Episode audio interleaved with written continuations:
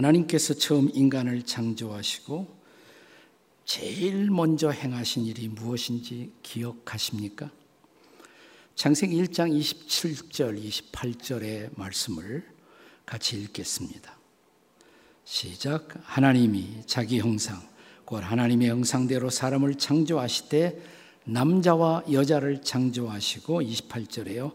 하나님이 그들에게 복을 주시며 하나님의 형상대로 남자와 여자를 지으신 다음에 제일 먼저 하신 이 하나님이 그들을 남자와 여자를 축복하셨다. God blessed them. 거기에서 유명한 God bless you라는 어, 축복의 인사가 태어나는 것입니다.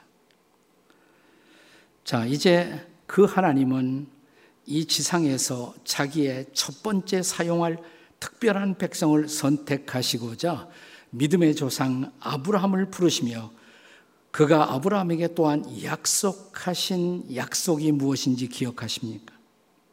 창세기 12장 2절과 3절입니다. 같이 읽습니다. 시작. 내가 너로 큰 민족을 이루고 내게 복을 주어 내 이름을 창대하게 하리니 너는 복이 될지라 너를 축복하는 자에게는 내가 복을 내리고 너를 저주하는 자에게는 내가 저주하리니 땅의 모든 족속이 너로 말미암아 복을 얻을 것이니라. 여기 복이란 단어가 네 번씩이나 반복되죠. 그리고 마지막에 네가 복이 되리라. 옛날 번역에는 네가 복의 근원이 되리라라고 말씀하십니다. 한마디로 주님의 백성들이 축복의 통로가 될 것을 약속하신 것입니다. 이제 신약 성경에 들어오면 예수님이 그의 첫 번째 제자들을 부르시고 갈릴리의 한 나지막한 산에 오르사 제자들과 무리들을 모아 놓으시고 그들에게 가르치신 말씀을 기억하십니까? 저 유명한 산상수훈의 첫 마디의 말씀. 자, 마태복음 5장 3절의 말씀을 같이 읽습니다. 시작. 심령이 가난한 자는 복이 있나니 천국이 그들의 것이며 이렇게 시작된 축복의 말씀은 몇 개의 축복으로 계속됩니까? 모르세요?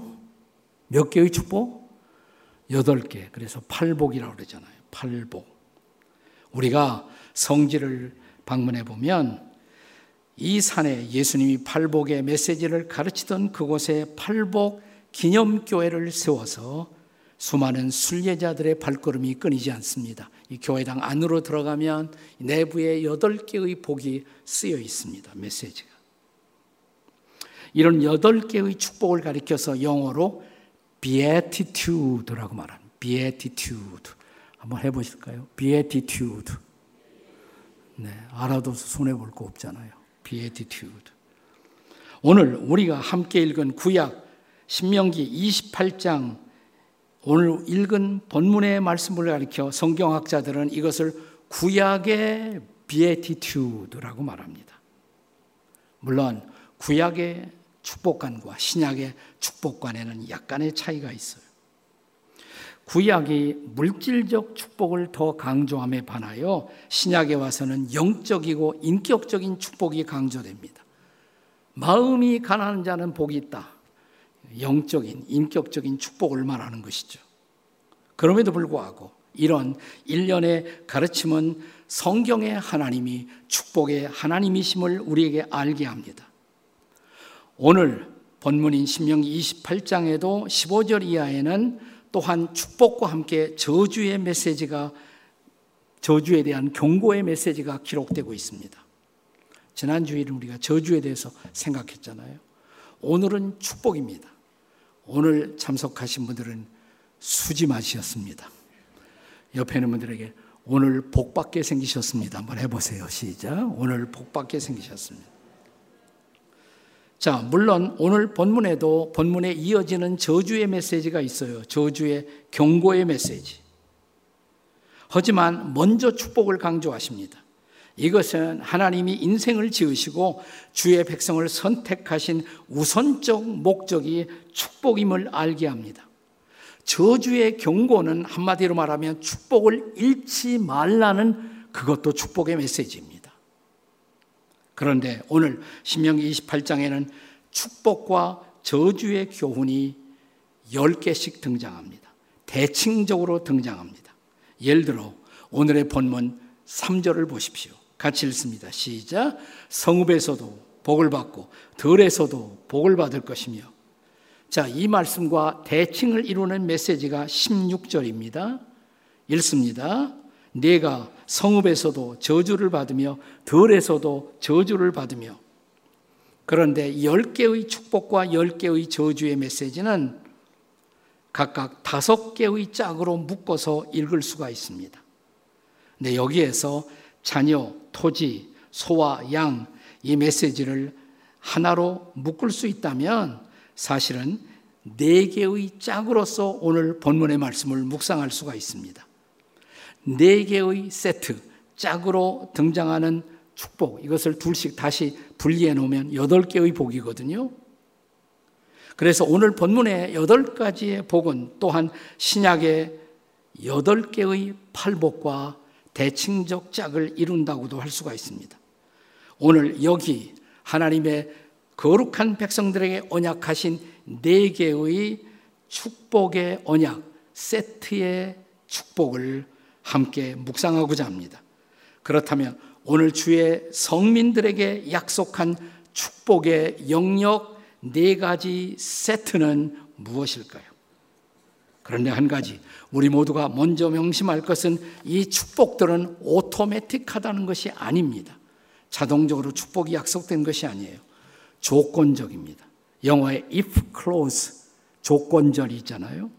자, 본문 1절과 2절을 함께 같이 읽습니다. 다 같이 시작. 내가 내 하나님 여호와의 말씀을 삼가 듣고 내가 오늘 내게 명령하는 그의 모든 명령을 지켜 행하면 내 하나님 여호와께서 너를 세계 모든 민족 위에 뛰어나게 하실 것이며 네가 네 하나님 여호와의 말씀을 청종하면 이 모든 복이 내게 이르리니 아멘. 아멘이십니까? 여기 약속된 모든 축복은 조건적이라는 것이 중요해요. 네가 나의 말씀을 삼가 듣고 청종하고 그리고 지켜 행하면 조건이에요. 그러면 이 모든 축복이 우리에게 임할 줄로 믿습니다. 자, 그렇다면 여기 약속된 네 가지 세트의 축복 무엇일까요? 첫째는 성읍과 들에서의 축복입니다. 따라서 하세요. 성읍에서도 복 받고 들에서도 복 받으십시오. 옆에 한번 해보세요. 시작. 성읍에서도 복 받고 들에서도 복 받으십시오. 여기 성읍은 오늘날로 말하면 도시 생활이 이루어지는 곳이고 들은 전원 생활이 이루어지는 곳입니다. 그런데 하나님은 주의 백성들이 성읍에서도 복을 누리고 전원 생활에서도 복을 누릴 수 있다고 약속하십니다. 사람의 기호에 따라 어떤 사람은 편리한 문명이 제공하는 도시 생활, urban life, city life를 선호하기도 하고 어떤 사람은 전원의 한적한 자연의 삶을 선호하기도 합니다.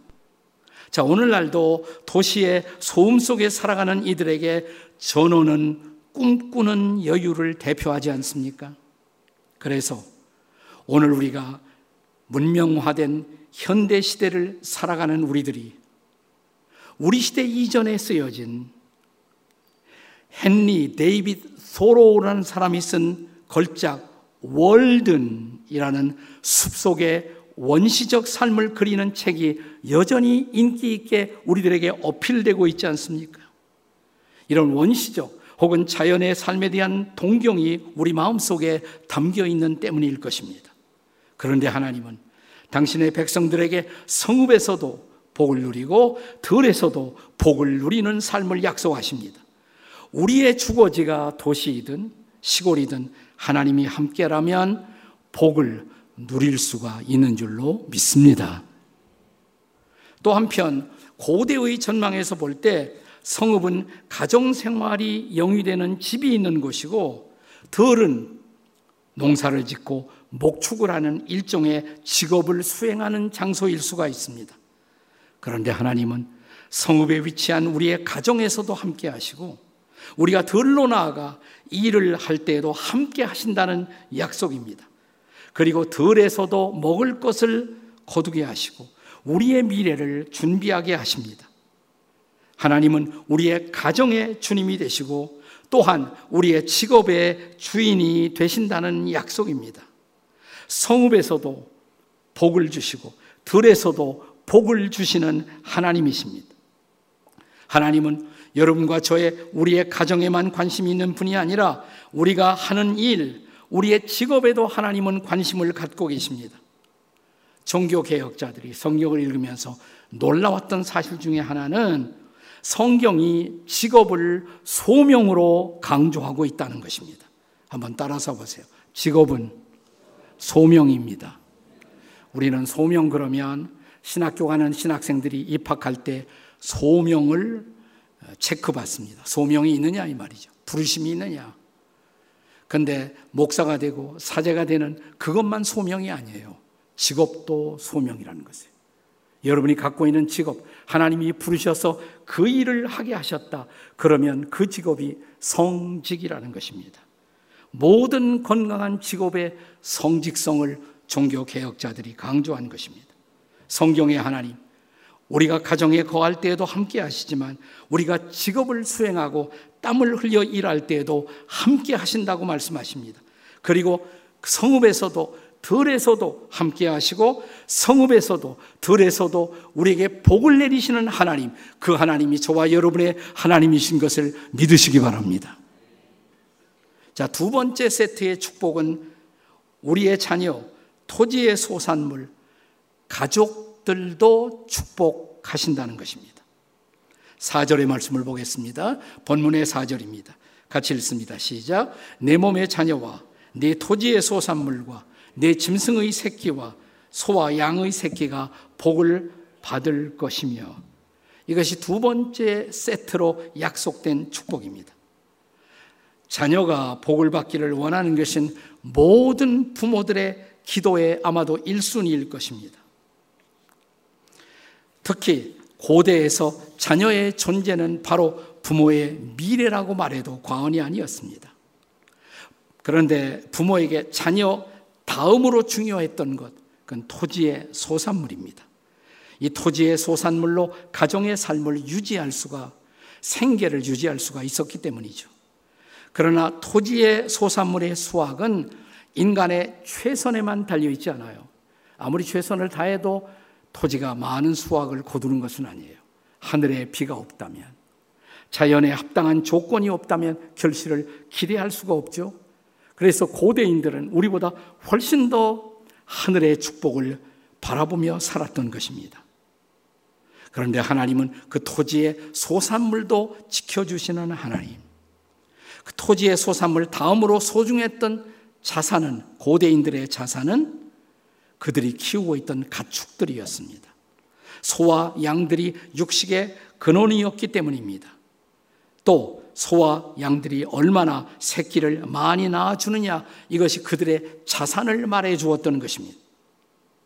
하나님은 당신의 백성들을 축복하시면서 그들이 기르고 있던 가축들에도 동시에 복을 내리신다고 약속하십니다.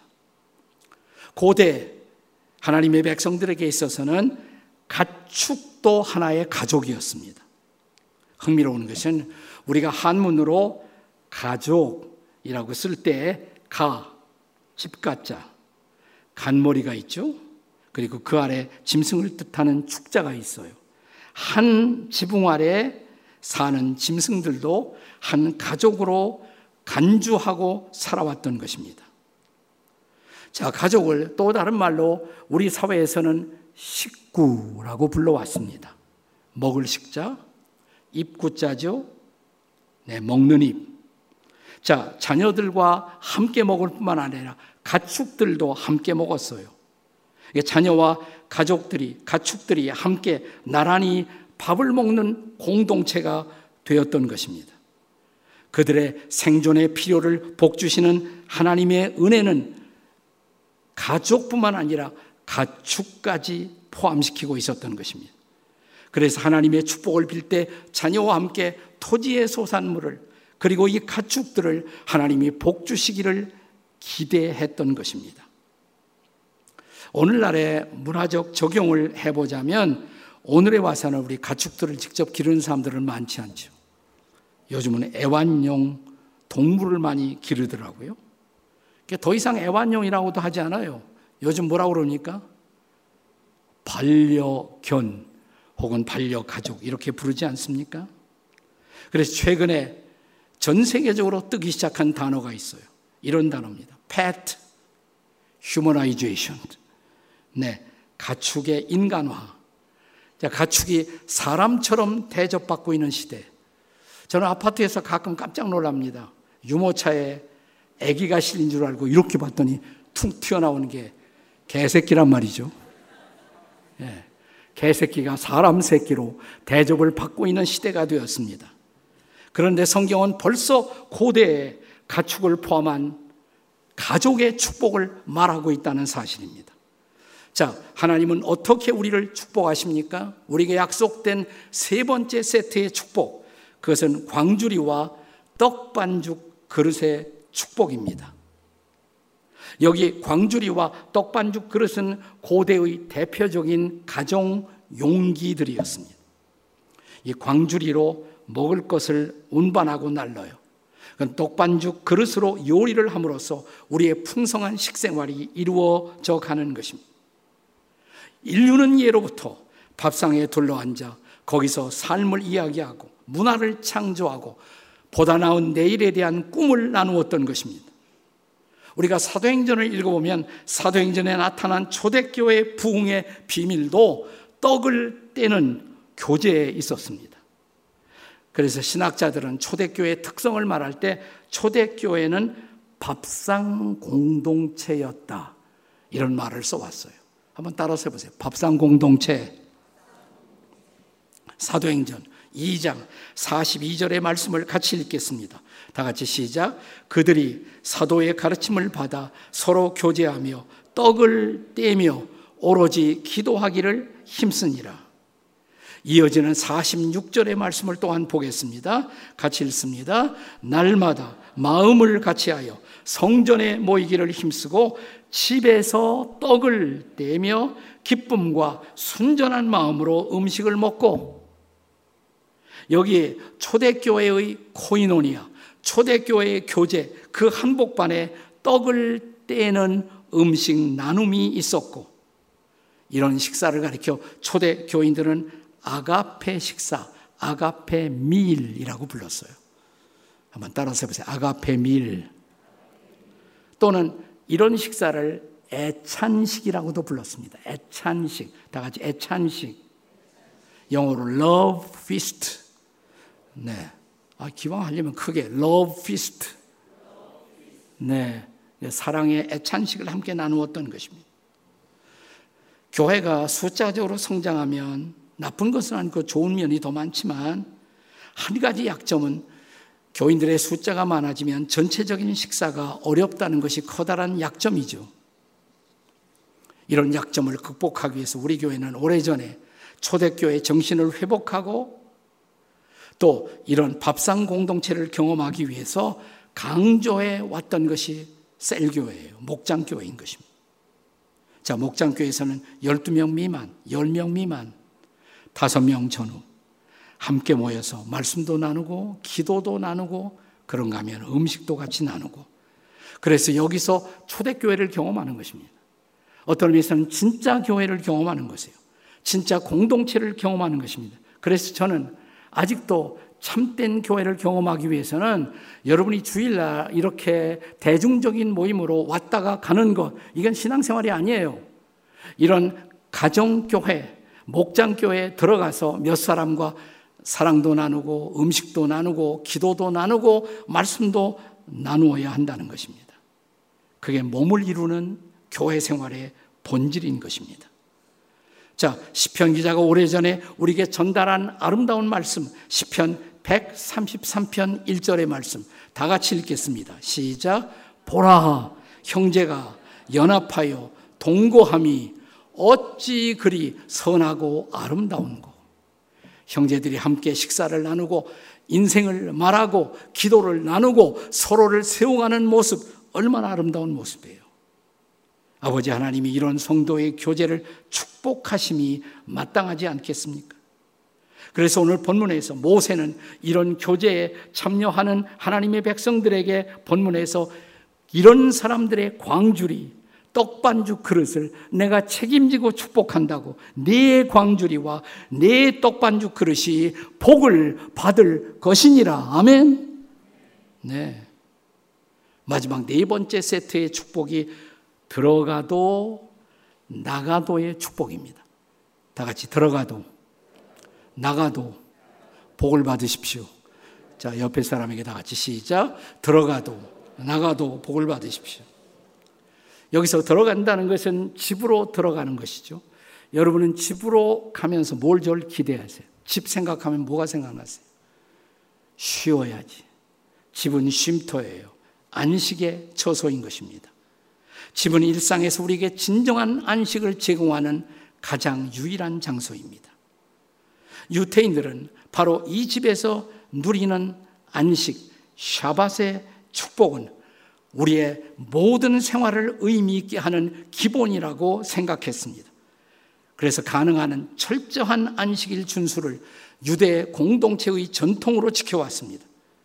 자, 이렇게 집에서 얻어지는 안식의 에너지, 쉬다 보면 길을 받잖아요. 새 힘이 생기잖아요. 이것으로 우리의 삶을 내면을 채우고 그리고 밖으로 나가서 삶의 도전에 직면할 수 있다고 믿었던 것입니다. 우리가 집의 문을 열고 세상으로 나가면 거기에는 온갖 삶의 도전이 저와 여러분을 기다리고 있습니다. 그런데 우리 하나님 집에서도 복을 주시고 나가서도 복을 주시는 하나님. 우리가 집에서 얻은 축복으로 나가서 축복을 여전히 누릴 수가 있다는 것입니다. 자, 예수님은 우리가 집에서 누릴 수 있는 이런 삶의 축복의 열매로 마침내 세상의 빛이 되고 그리고 세상의 소금이 된다라고 말씀하십니다. 그런데 우리가 참 세상의 빛이 되려면 먼저 집에서 그 빛을 경험해야 돼요. 집의 따스한 빛, 안식의 빛을 집에서부터 경험해야 합니다. 예수님이 그렇게 가르치십니다. 자, 마태복음 5장 15절. 산상수훈의 한 부분이죠. 같이 읽습니다. 시작. 사람이 등불을 켜서 말 아래에 두지 아니하고 등경 위에 두나니 이러므로 집안 모든 사람에게 비치느니라. 그러니까 집안에서 등불을 켜면 집안에 비치죠. 근데 거기서 끝나지 않아요. 그 다음 절 16절 다 같이 읽어보세요. 시작. 이같이 너희 빛이 사람 앞에 비치게 하라. 집에서 경험한 빛으로 밖에 나가서 사람들에게 빛을 비추라는 것입니다. 집의 빛이 세상의 빛이 되어야 한다는 말씀입니다. 사랑하는 여러분, 우리가 집 바깥으로 나아가 직면할 수많은 도전이 있어요. 그 도전 중에 인류가 집 바깥에서 경험할 수 있는 최악의 도전이 있다면 그것은 아마도 전쟁일 것입니다.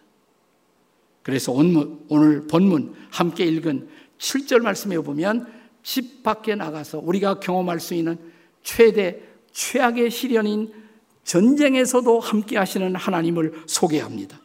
7절 다 같이 읽겠습니다. 시작. 여호와께서 시작. 여호와께서 너를 대적하기 위하여 일어난 적군들을 내 앞에서 패하게 하시리라. 그들이 한 길로 너를 치러 들어왔으나 내 앞에서 일곱 길로 도망하리라. 아멘. 전쟁은 나지 말아야 돼요. 그러나 날 수도 있어요. 아무도 장담하지 못해요. 그것이 인생입니다. 전쟁이 일어나도 염려하지 말 것은 주께서 모든 적들을 패하게 하실 것이라고. 우리가 집안에서 경험한 따뜻한 축복, 놀라운 축복이 밖에서도 연장될 것이라고 약속하십니다. 실제로 저 바깥에는 우리가 말하는 문자적 전쟁이 아닐지라도 끊임없는 영적 전쟁이 일어나고 있습니다. 그런데 여기 하나님의 백성들을 향한 거룩한 하나님의 약속이 있습니다. 내가 들어와도 복을 받고 나가도 복을 받을 것이니라. 아멘. 얼마나 놀라운 약속이에요.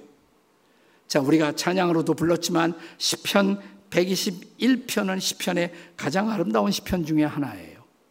시편 121편 1절 우리 다 같이 한번 읽겠습니다. 시작. 내가 산을 향하여 눈을 들리라.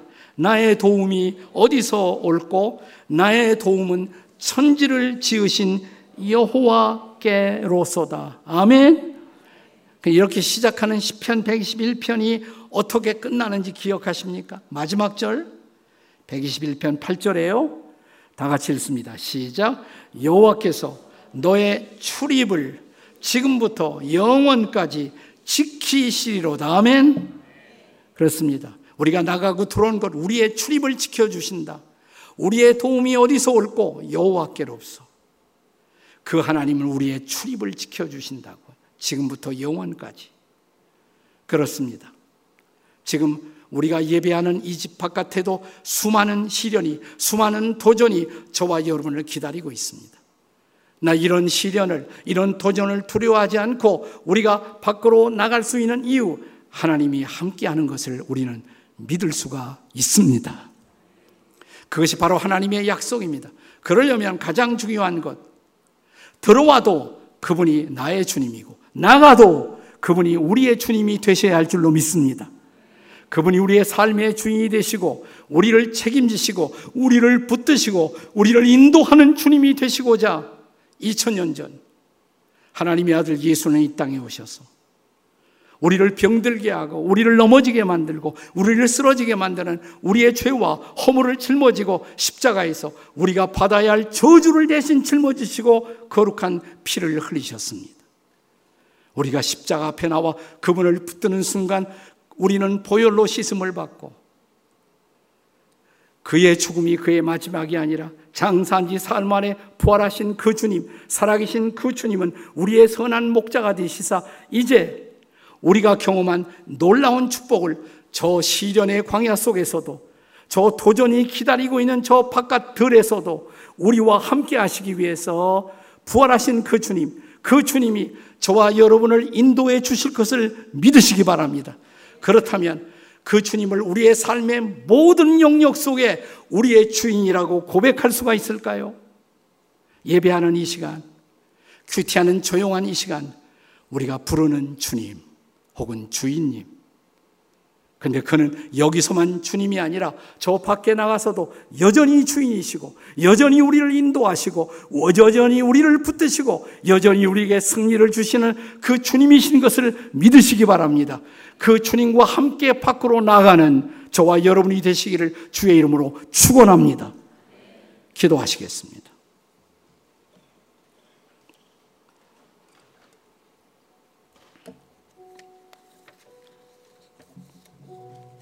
만만치 않은 세상 살다 보면 삶의 무게가 무겁게 느껴지고 삶이 두려워질 때도 있습니다. 저 바깥이 너무 두려울 수도 있습니다. 아무 데도 나가고 싶지 않고 아무도 만나고 싶지 않을 때도 있습니다. 그러나 조용히 여러분의 가슴에 손을 얹으십시오. 그리고 이제 주님의 도우심을 구해 보십시오. 주님, 함께 해 주시옵소서. 주님, 나의 주님이십니다. 나를 도와 주시옵소서. 주님과 함께 나아가게 도와 주시옵소서.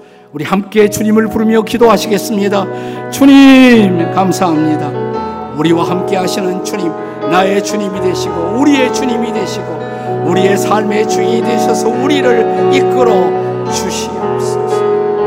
인도해 주시옵소서. 함께 해